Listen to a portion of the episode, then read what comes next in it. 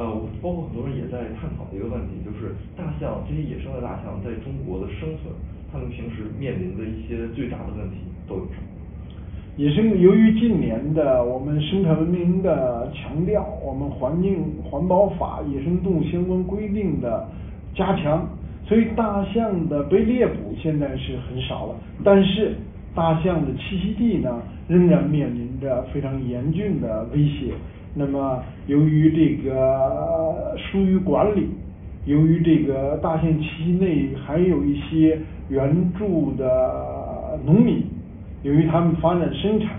呃，还有呢，就是大象栖息地周边传统的栖息地，而现在呢，并不在国家保护区之内。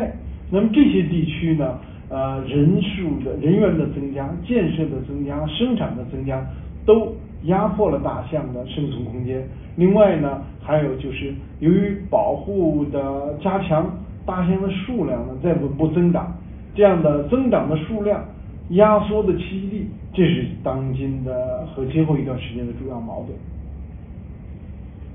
像您刚才提到咱们国家。